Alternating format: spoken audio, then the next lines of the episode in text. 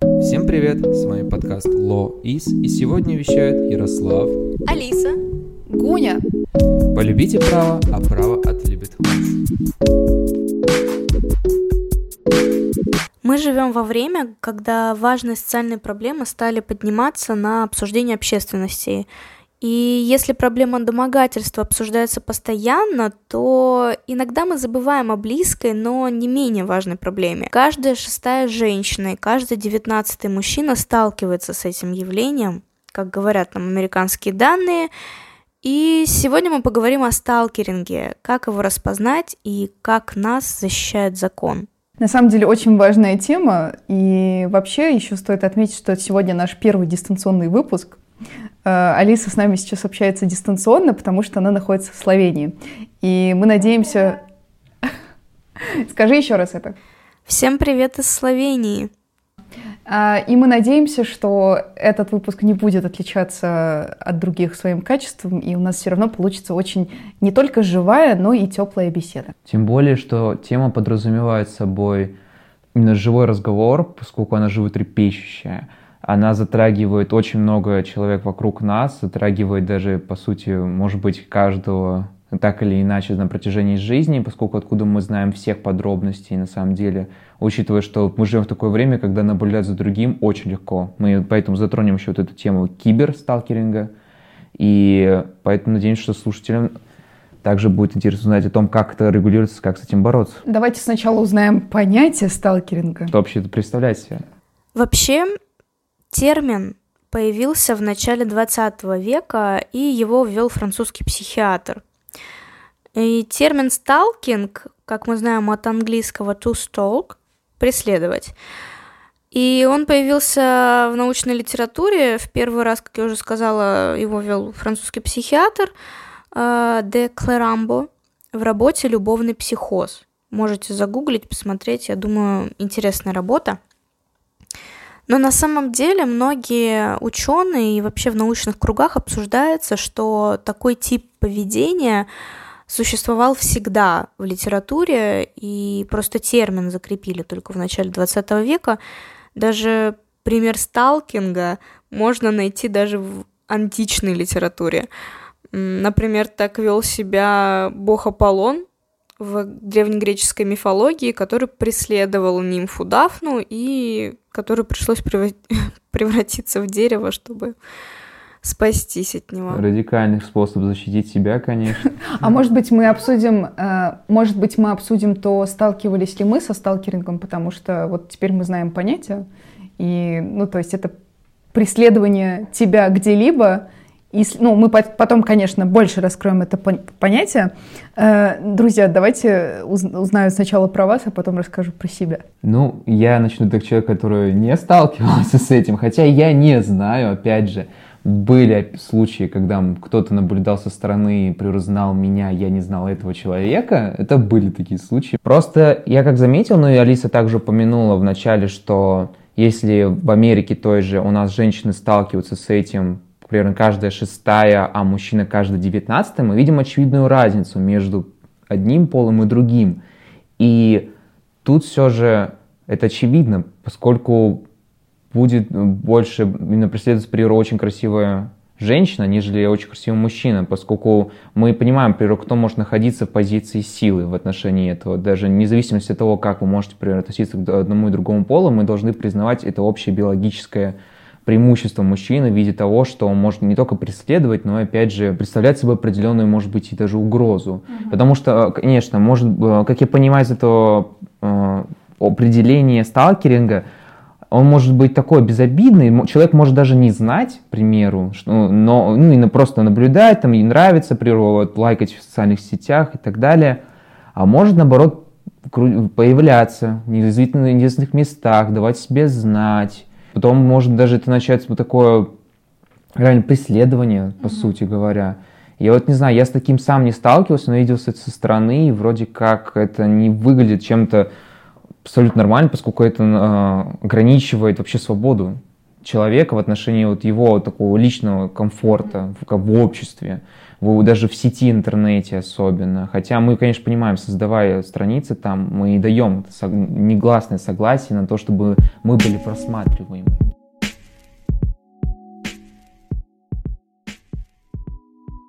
Да, ну, кстати, вот мы, правда, сейчас живем в такое время, что за нами э, проводить такой, ну, некую слежку, это очень просто. Это вызвано тем, что, например, в Инстаграме, да, есть вот эта функция, где ты можешь а, опубликовать сторис и указать свою геопозицию, и этот человек спокойно может там появиться, который осуществляет за тобой сталкеринг, да, или же, допустим, э, ты просто опубликовал фотографию, там тоже можно проверить геопозицию и все прочее. Если говорить про мой личный опыт, то я до момента записи нашего подкаста и вообще изучения темы сталкеринга тоже не понимала, что то, что делали в отношении меня, являлось сталкерингом. А, о чем я говорю? Например, а, помощь, когда тебе она не требуется, и человек делает это. Делает это э, не просто один раз, два раза, там, из вежливости, из э, какой-то заботы, а когда это навязчивая э, такая позиция, когда человек постоянно хочет тебе оказать помощь и делает это даже не спрашивая тебя. Вот это самое, мне кажется, противное, да, это непрошенные советы, непрошенная помощь. И вот это тоже является сталкерингом, но мы про виды поговорим чуть позже, но вот просто говорю о своем опыте, я поняла для себя, что это был сталкеринг, и я очень рада, что этот человек теперь не присутствует в моей жизни, и хочу всех слушателей тоже дать им такое наставление. Э, изучайте свои отношения с людьми и задайте себе вопрос, а может быть какие-то моменты меня не устраивают, и какие-то моменты являются сталкерингом. Конечно, потому что мы можем брать даже безобидные моменты на условных лекциях в университете, когда мы смотрим куда-то вперед или посматриваем чуть назад, и мы встречаемся взглядом с одним и тем же человеком, который как будто вглядывается в душу, у него в глазах что-то явно непростое. Нет, что-то явно нездоровое. Можем так сказать, можем сказать нездоровое, можем сказать просто помысел какой-то, будем говорить если юридическим более-менее термином, то, что человек, у него что-то, ну, например, замысел есть, задняя мысль, которую он вкладывает в этот взгляд.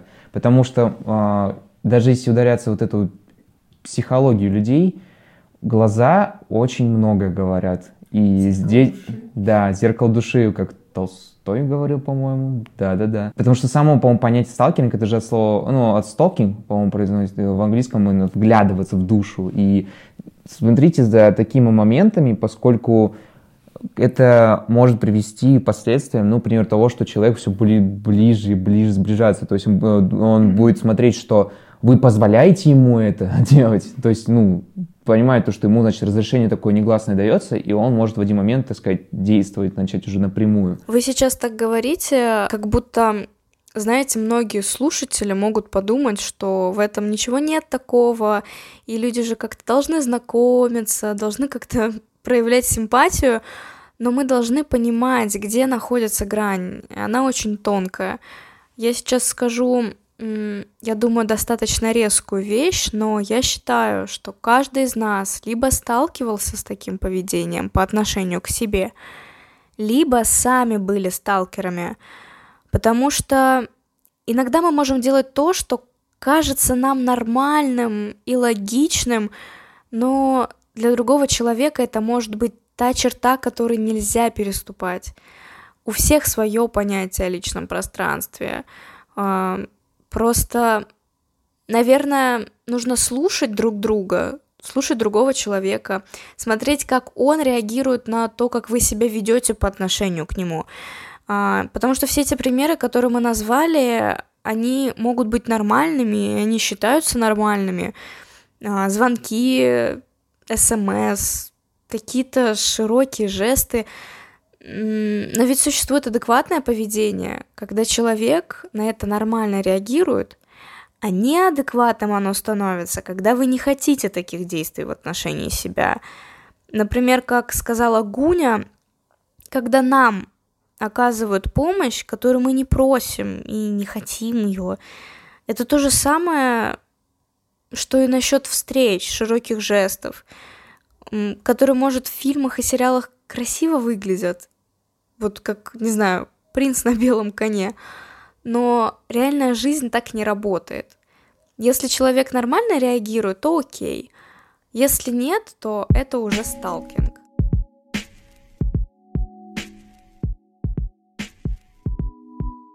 Я здесь еще добавлю, что как можно еще определить, что за тобой осуществляет сталкинг, это момент с тем, что ты говоришь человеку про свои личные границы, ты говоришь ему о том, что тебе это не нравится, его действия, да, и тому подобное, а он говорит, э, да, хорошо, конечно, я больше не буду, э, но продолжает. Вот это точно сталкер, который не понял, который продолжает делать эти же вещи и ну да, то есть э, обращайте на это внимание тоже. То есть если вы поговорили с человеком, и он это продолжает делать, то это уже страшная ситуация. А др- другая ситуация, когда вы с ним не поговорили, и вы внутри себя копите эту злость, ой, как мне не нравится, вот он мне звонит, он мне пишет постоянно, а, он э, постоянно оказывает мне какую-то помощь, которая мне неприятна, так поговори с ним, откуда он может это знать.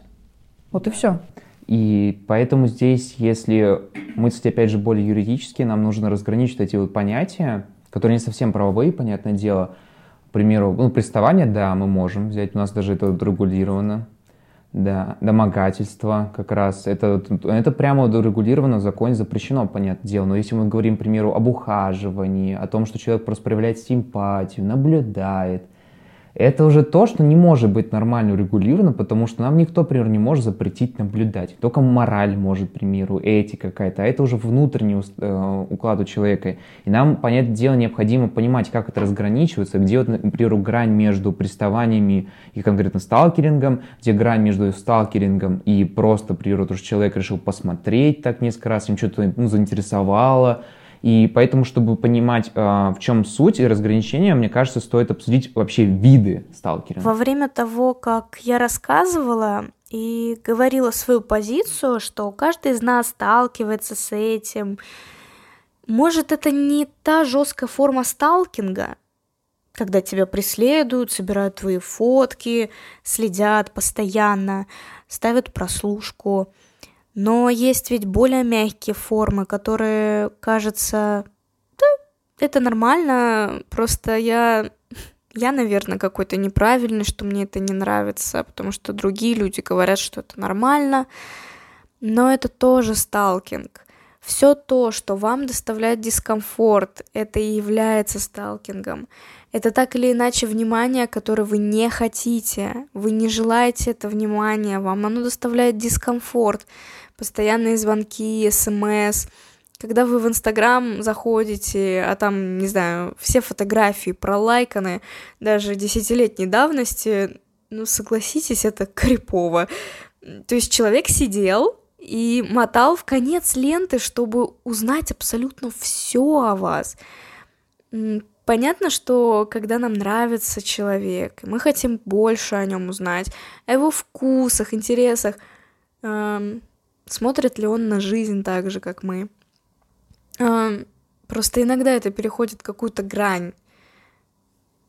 Это становится ненормальным, и это напрягает.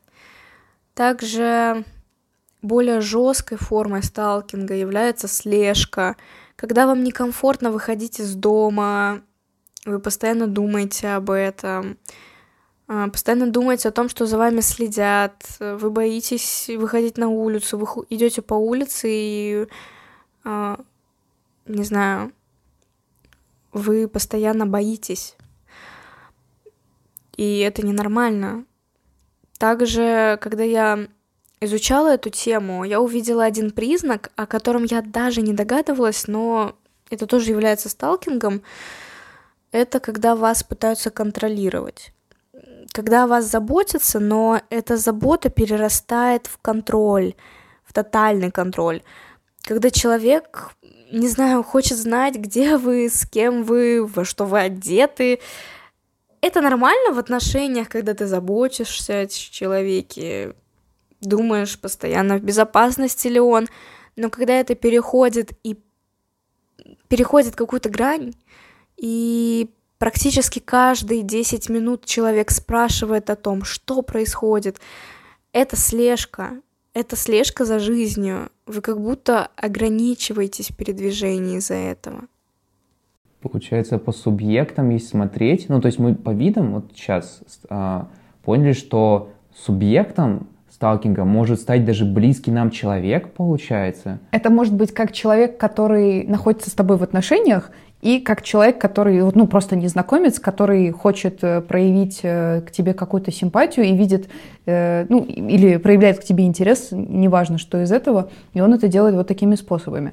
И здесь я еще хотела добавить, что вот вы видите, что мы немножко подходим к теме, наверное, абьюзивных отношений, потому что, ну, я, если честно, немножко уже даже разницу не чувствую, потому что, э, видимо, со сталкеринга начинаются абьюзивные отношения.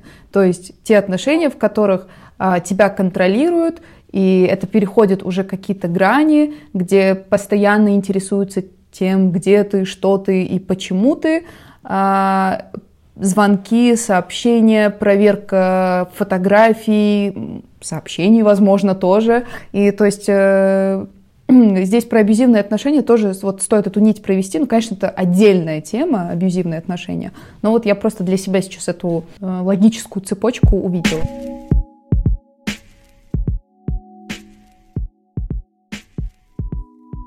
На самом деле это все связано. Я даже больше скажу, я думаю, что сталкинг, он в основном проявляется в отношениях, потому что вы этого не замечаете, когда это делает абсолютно незнакомый человек, вы это подмечаете.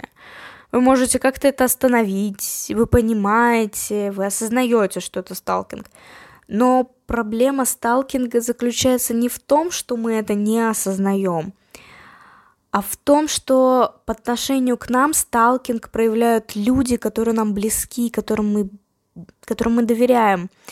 Потому что все те примеры, которые мы приводим, они романтизируются. Они романтизируются в фильмах и сериалах. И по сути в кино в основном показывают абьюзивные отношения. Просто проанализируйте все фильмы, которые вы смотрели, и сериалы, и вы поймете, что действительно в основном показываются абьюзивные отношения? Ну, вот именно, что очень часто я замечаю именно отношения, при которых партнеры пытаются контролировать друг друга. Мы знаем, например, что, да, если говорить конкретно даже о семьях, ячейках общества наших, там контроль, прежде со стороны супруга может доходить до такого, что предоставь ко мне доступ к своим аккаунтам в социальных сетях, мессенджерам, потому что я хочу знать, что у тебя там происходит. У меня даже есть знакомые, которых там, они говорят уже, да ладно, мы просто э, будем знать, что есть еще друг другу у тебя будет, там, но это в любом случае, такие вот примеры, это не хорошо, поскольку человек сразу понимает, ну, должен понимать даже на подсознательном уровне, что это ограничение его частной жизни, при которой все-таки в его личное пространство, информационное не только, допускается еще один человек. Я сейчас очень сильно фонтанирую различными эмоциями, и Ярослав остановился, потому что это увидел.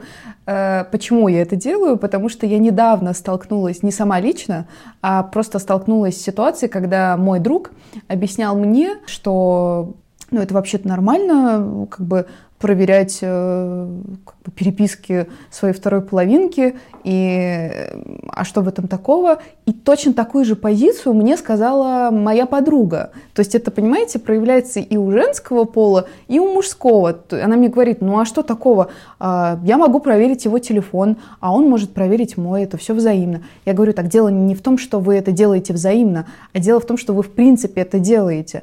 И то есть я надеюсь, что у нас аудитория, она лояльная и понимает, э, что э, э, проверка каких-либо мессенджеров — это вторжение в личную жизнь человека, и вообще, в принципе, это звоночек того, что вы не доверяете человеку, а если вы ему не доверяете, то зачем вы завели с ним отношения? То есть, я думаю, вряд ли кто-то из вас хочет заводить отношения с человеком, которому вы не доверяете, потому что отношения — это прежде всего доверие. Поэтому я сейчас просто не знала, как реагировать на эту, на, на спич Ярослава, потому что сама недавно с этим столкнулась.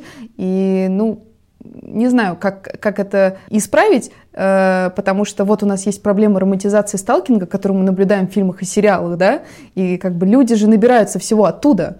Вот именно, и если мы это сталкиваемся вот при уже нашей жизни, но с людьми, которых мы знаем, то интересно, вот по статистике, если глядеть, такое общество, социологические исследования, небось, точно проводились, потому что тема очень серьезная, с ней сталкиваются по сей день очень много людей, особенно в интернете, а, насколько я знаю, вот если вот в России брать, мне кажется, я на скидку, я не знаю, не знаю социологических исследований статистик, но мне кажется, что, наверное, в крупных городах, где условия для наблюдения за человеком очень хорошие, вот так можно выразиться, поскольку можно хорошо, например, там, еще скрываться, поджидать где, знать, где человек будет, потому что доступность очень большая. Мне кажется, что чуть ли не каждая пятая, например, девушка может с ним сталкиваться. Я, в принципе, видел такие случаи вот в школе, когда у меня парни из класса ожидали у метро э, девушку после того, что знали, что она в это время, к примеру, возвращается с каких-то занятий. С, там с цветами, там, чтобы поговорить, еще что. Ой, привет, я на тебя наткнулся здесь. Вот интересно, по статистике у нас вот как в реальности будет? Ну, мы же понимаем, что когда мы говорим про статистику, там э, мы, ну, мы, мы, мы делаем опрос людей, и мы с вами уже не, э, не раз сказали о том, что люди иногда не понимают, что это сталкинг. Конечно. То есть давайте брать это тоже в счет. Человек мог испытать сталкинг, но или быть сам, самым сталкером, да, в зависимости от опроса, что там спрашивалось, э, но не сказать об этом. То есть там может быть цифра условно, что э, 60% э, мужчин и женщин испытывали сталкинг, но на самом деле процент выше, потому что люди просто не знали об этом. Латентность получается. Как у нас латентная преступность есть, также латентные, по сути, такие действия, которые люди не знали. Латентный сталкеринг. Ух ты ж. Ввели новый термин. Словарь Витанова. На самом деле статистика очень интересная, потому что ее нет. Статистики и исследований в России нет. И мы поговорим об этом чуть позже, когда будем изучать правовой аспект. Но, как мы понимаем, раз статистики нет, то правовой аспект тоже будет не шибко хороший. Есть только американские исследования. Да вообще проблему сталкинга в основном поднимают в Америке и Европе. Даже существует организация Stalking Resource Center, и они с 2002 года, аж с 2002 изучают проблему сталкинга. И только в США, по их исследованиям, жертвами сталкинга с 2010 года стали 7,5 миллиона человек. Но ведь нам нужно брать и в счет тех, кто не осознает, что по отношению к ним сталкинг был.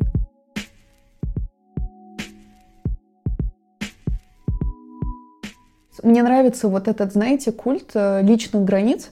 Я, я правда назову это культом, который сейчас мы наблюдаем, что мы активно начали говорить вот э, с этого времени, что вообще-то есть личное пространство, границы, и появились вот эти движения, над которыми многие смеются, а, называя их движениями фемок и так далее. Мне кажется, что немножко надо смотреть шире на эту ситуацию, потому что а, когда у нас провозглашается культ, культ личных границ, ну, конечно, без а, вот влечение этой истории, да, допустим, до тебя дотронулись, и ты такая, о боже, харасмент, да, я не про это, а про адекватное восприятие ситуации э, и понимание того, что над тобой происходит то, чего ты не хочешь, и о чем нужно обязательно сказать человеку. Поскольку у нас здесь есть два метода борьбы, ну даже, наверное, три скажу. Первое это самостоятельно, подойти, опять же, как вот ты сказала, то, что человеку там, либо ну, написать ему, что мне это неприятно, поскольку игнорировать это ну, тяжеловато. Если ты уже заметил, тебе будет некомфортно при любом присутствии этого человека рядом. Поэтому лучше сразу это обсудить, сказать то, что извини, но не надо. Либо давай нормально поговорим. Второе – это социальный контроль. Как мы знаем, поскольку у нас помимо именно государства есть общество, которое тоже может, при узнать об этом и осудить человека, и сказать то, что не надо так делать. Но опять же, это мера, которую лучше не самому инициировать, а, к примеру, кто-то заметит и начнет, к такой говорить, что, слушай, давай-ка не надо, к примеру, и так далее. И третье, да, это непосредственно государственный правовой контроль. И вот нам необходимо, вот как на, по тематике даже нашего подкаста и как нашей профессии, знать, если мы столкнулись с данной ситуацией, как мы можем, к примеру, обратиться к законам, к праву, к регулированию в этой сфере, чтобы попробовать как-то законными способами защитить свои права, потому что ну, личная жизнь все-таки это очень важная категория для каждого гражданина, который защищается даже конституционным способом. Знаете, так как мы переходим к правовой сфере, я кое-что вспомнила. Так как я сейчас учусь за границей, и один из моих курсов «Международное уголовное право», а, я думаю, логичнее сейчас будет поговорить о иностранном опыте, потому что они об этом стали говорить первыми. Гуня сказала, что ей нравится их культ личных границ. И я вообще скажу такую вещь, что, что стоит признать сталкинг, домогательство и харазмент – психологическим терроризмом. И мне нравится, что об этих темах стали говорить. А, я начала говорить о международном уголовном праве. У нас на лекциях говорилось о движении МИТУ. То есть даже в Европе это стали изучать в рамках правового поля, и это стало важным аспектом и частью уголовного права. В России, скорее всего, такого нет пока. В России не то, что такого нет, э, это мы ну, мы учимся на юридическом факультете, э, разговариваем со своими знакомыми и тому подобное, э, чаще всего это насмехательство. То есть, ну, что за мету? Какие, какие вообще истории с харасментом и там, какие вообще домогательства, вы о чем? Поэтому у нас не то, что это не изучается, мы просто над этим смеемся и не понимаем. Ну, это проблема, конечно, потому что все-таки проблема домогательств и прочих действий, которые так или иначе ограничивают свободу другого человека, это противозаконно, и тем более говорить о таком в рамках э, ну, нашей деятельности, то, что да нет, такой проблемы нет, да ладно, вы уже что угодно, например, можете как домогательство ну, подвести. Это, конечно, да, нужны вот именно такие четкие границы, четкие, четкое регулирование стороны государства, потому что иначе каждый может по-своему интерпретировать то, что для него является домогательством или сталкиванием. То есть ты хочешь сказать, что мы это не изучаем просто потому, что мы это не регулируем э, в рамках закона? Это должно, наоборот, изучаться, чтобы в дальнейшем это, к примеру, определенным образом регулировано было, да, в законе. Потому что, конечно, если мы имеем противоправное действие, мы должны найти на него соответствующие запреты, санкцию, по идее. У нас есть для этого широчайшее административное, например, законодательство, где у нас, например, кодекс о административных правонарушениях регулирует запреты такие, такого рода. Ну и уголовный кодекс тоже. Потому что мы понимаем, что, к примеру, насильственные действия сексуального характера, это у нас запрещено. Опять же, у нас 131, 132 статьи Уголовного кодекса есть. И это хорошо, но мы, мы не можем же так расширительно толковать. Человек хотел просто, к понравится или еще что, но ну, таким образом, ну, не знаю, вторгся в чужое пространство. Ну, конечно, это не должно быть э, в рамках уголовного законодательства, мы это, ну, зависит от степени, давайте тоже не оправдывать, да, конечно. зависит от того, что делает человек, но это, ладно, это отдельная тема разговора, послушаем дальше про международное регулирование, Алис. Как я уже сказала ранее, думаю, логичнее всего начать с США, они первые ввели такой закон, и термин, как мы уже говорили, был введен в начале 20 века, а закон против навязчивого преследования приняли в штате Калифорния аж в 1990 году. И здесь играет роль покушение на Рональда Рейгана, потому что был такой американец Джон Хинкли, и он был влюблен в актрису Джоди Фостер – и он совершил покушение на президента США, чтобы привлечь ее внимание. Вы просто понимаете степень сталкинга. Как мы знаем, Рональд Рейган получил лишь ранения, но Хинкли прославился на весь мир. И прославилась Джоди Фостер. Но не из-за ее блестящих ролей, а из-за того, что кто-то из-за нее совершил покушение на президента, и сам Хинкли говорил, что э, она может игнорировать меня всю жизнь, но все знают о Джонни и Джоди. И просто он сделал ее самой знаменитой актрисой в мире, и он этим хвастался. Представляете степень психологической травмы этой женщины, которая прославилась из-за человека, которого даже не знала, который совершил преступление ради нее. И она прославилась не из-за своих ролей, она прославилась не как актриса, а как человек, из-за которого было совершено преступление против президента Соединенных Штатов Америки. И получается, после этого были приняты определенные меры в отношении там, такого поведения, потому что, ну, по сути, то, что его поведение в адрес актрисы не было при, прекращено. Ну, при, пришли правоохранительные органы и сказали то, что прекрати так. Ну, при, актриса пожаловалась бы. Я не уверена, дали ли ему статью по сталкингу в совокупности преступлений, потому что после него в Калифорнии приняли этот закон. Он стал первым. Но преступление было совершено в 80-е, точный год не скажу, и это было э, преступление было совершено за несколько лет до принятия закона, но зато его история послужила толчком к развитию права в этой сфере, а, в этом направлении. А, и сейчас подобные законы существуют практически на всех континентах, просто не во всех странах. И их немного. Это Сингапур, Австралия, Индия, как ни странно, Канада, Великобритания, Германия, Франция, Италия, Нидерланды и Румыния. Э, как-то грустно не видеть в этом потрясающем списке Россию. Ну, давайте обсудим, что у нас на родине. Потому что, да, вот этот случай с Рейганом напоминает наше типичное «что-то произошло, давайте что-то запретим», к примеру. Это без прецедента такого физического мы не будем что-то действовать. Ну, к сожалению, это заметно в последние годы особенно. Ну, потому что последние годы в России, кстати, не знаю, заметили вы или нет, случился тоже вот этот бум а, того, когда журналистки, представительницы каких-то еще профессий начали говорить о том, что в отношении них был применен сталкинг или харасмент или и тому подобное, а другие формы психологического или физического насилия, да, в зависимости от ситуации. А, но как-то законодательным урегулированием, наверное, все не очень хорошо, но сейчас нам Алиса под, поподробнее об этом расскажет. Я не скажу того, что у нас все плохо, и вам не к кому будет обратиться.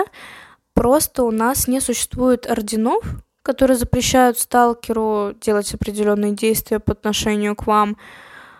А, их нет, но мы можем говорить о других статьях, когда можем, можно даже начать уголовный процесс, например, клевета, а, нарушение неприкосновенности частной жизни, угрозу убийством. Также мы знаем, что в Конституции закреплена неприкосновенность частной жизни и жилища но статьи насчет преследования нет. И это проблема, потому что есть статьи, которые помогут вам, когда применяются конкретные действия, а когда только начинается преследование, вы ничего не сделаете, к сожалению. Потому что, ну, как можно прийти в полицейский участок и сказать, слушайте, я думаю, что за мной он следит.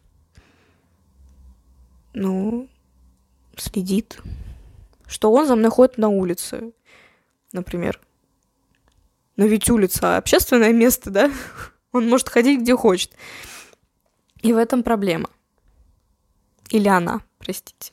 Сталкер может быть и мужчина, и женщина. У нас, по сути, тогда это пробел в законодательстве небольшой, поскольку вот это указанные статьи тобой, это, наверное, будет применяться в таких крайних случаях проявления сталкинга, потому что та же клевета, и угроза убийством, это, по-моему, действительно уже крайняя мера, в которую может сам, так назовем его, сталкер, а, пойти, потому что, ну, угрожать убийством, например, то, что вот если ты не ответишь на мои чувства, я тебя убью и так далее, или я убью себя. И вспоминается такой случай, когда фанат Бьорк, настолько любил ее, хотел с ней увидеться, еще что, что в итоге он э, снял видео своего самоубийства и параллельно этому отправил ей в посылке бомбу, чтобы с ней воссоединиться в уже в другой жизни, как он сказал.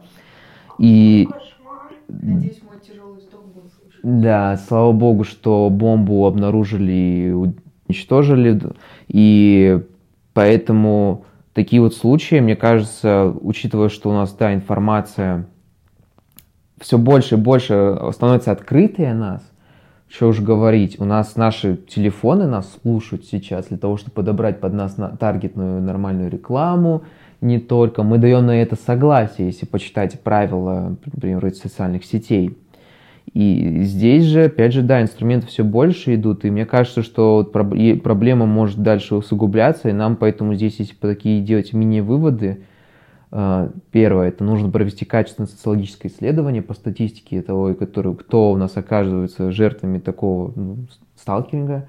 И второе, выработать определенную позицию правовую по этому вопросу, поскольку необходимо ли нам внести какие-то изменения. Или мы можем, к примеру, просто в какую-то уже существующую статью добавить, к примеру, там, новый пункт, который будет это регулировать. Опять же, упомянуты статьи в Уголовном кодексе или может в Кодексе административных правонарушениях. Опять же, как сказала Алиса, у нас есть иностранный опыт.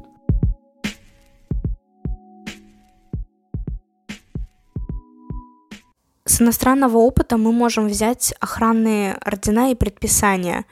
А, такие ордена существуют во многих странах, и они начали распространяться в 96 году. Я думаю, это после принятия закона. А, как бы закон послужил толчком к принятию таких мер. И в этом году он приняли модельное законодательство о насилии в семье. И видите, здесь тема насилия идет достаточно близко. Эм, в этом модельном законодательстве прописываются основные виды насилия и приводятся рекомендации для системы защиты пострадавших. И охранные ордена, им посвящена целая глава в этом модельном законодательстве.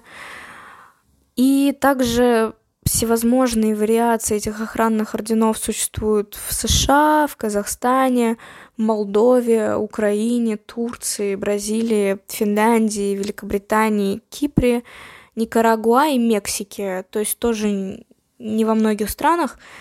И в ООН разделяют два вида таких приказов. Чрезвычайные, охранные и судебные. Первые выдаются на срок до 28 дней, когда вы боитесь и существует риск того, что как бы к вам будет применено насилие. Когда это уже начинает переходить какую-то грань, чтобы предотвратить э, насилие, выдается такой орден. А судебный приказ, он уже является либо долгосрочным, либо окончательным, то есть, не знаю, до конца дней своих ты ко мне не подходишь. И это хорошая система, это правильная система, потому что даже то, что существуют разные виды этих орденов, это тоже хорошо. А также важно то, что такие охранные ордена, за таким охранным орденом может обратиться не только жертва, но и родственники или социальные работники. И это здорово, потому что, как мы уже говорили, не всегда жертвы могут осознавать, что э, по отношению к ним происходит сталкинг, и что это может превратиться в какую-то ненормальную форму, может перерасти в насилие. И здесь э, такая интересная заметка что в России должны были быть такие охранные ордена, потому что в российское законодательство был внесен в 2016 году законопроект о домашнем насилии, но, как мы знаем, он не прошел чтение даже в профильном комитете. Э, и тогда автор закона, депутаты от Единой России, адвокаты, общественные деятели – они посвятили отдельную главу э, в этом законопроекте о домашнем насилии, которая была посвящена охранным орденам. Но, к сожалению, закон не прошел чтение, и мы сейчас живем как живем. Охранные ордера, мне кажется, это крайний случай, когда, ну, если мы берем близкого человека, То есть все-таки, мне кажется, это главный, один из главных выводов сегодняшнего, сегодняшнего нашего эпизода, это то, что нужно всегда разговаривать. Вот просто разговаривать. Мы, к сожалению, не умеем это делать. Мы копим в себе все вот эти моменты, которые нам не нравятся, а потом удивляемся, почему они повторяются. Научитесь разговаривать э, с вашими близкими людьми, будь это партнер в отношениях, э, ваш друг, ваш сосед э, и тому подобное. Конечно, потому что не все вопросы нашей жизни могут быть урегулированы законом. Сегодня мы очень много говорили о тех категориях, которые вовсе, может быть, никогда не будут урегулированы, и, может, и не надо, поскольку тоже полное обременение и вот это правило направили, направили, потому что закон-то правила, не всегда нужны, не всегда нам необходимо это. И поэтому, конечно, как правильно сказал Гуня, разговаривайте, обозначайте правильно свою позицию – и будьте готовы всегда за себя постоять самостоятельно, будучи вы в отношениях, не в отношениях, в любом моменте своей жизни. Обязательно заботьтесь об этом, заботьтесь о себе. В конце хочется сказать, берегите себя и своих близких, как в путь говорят. Ну да, это действительно так. Будьте чуткими по отношению к другим людям. Всегда отстаивайте свои личные границы, никогда не забывайте об этом. И Просто будьте счастливы и живите без сталкинга.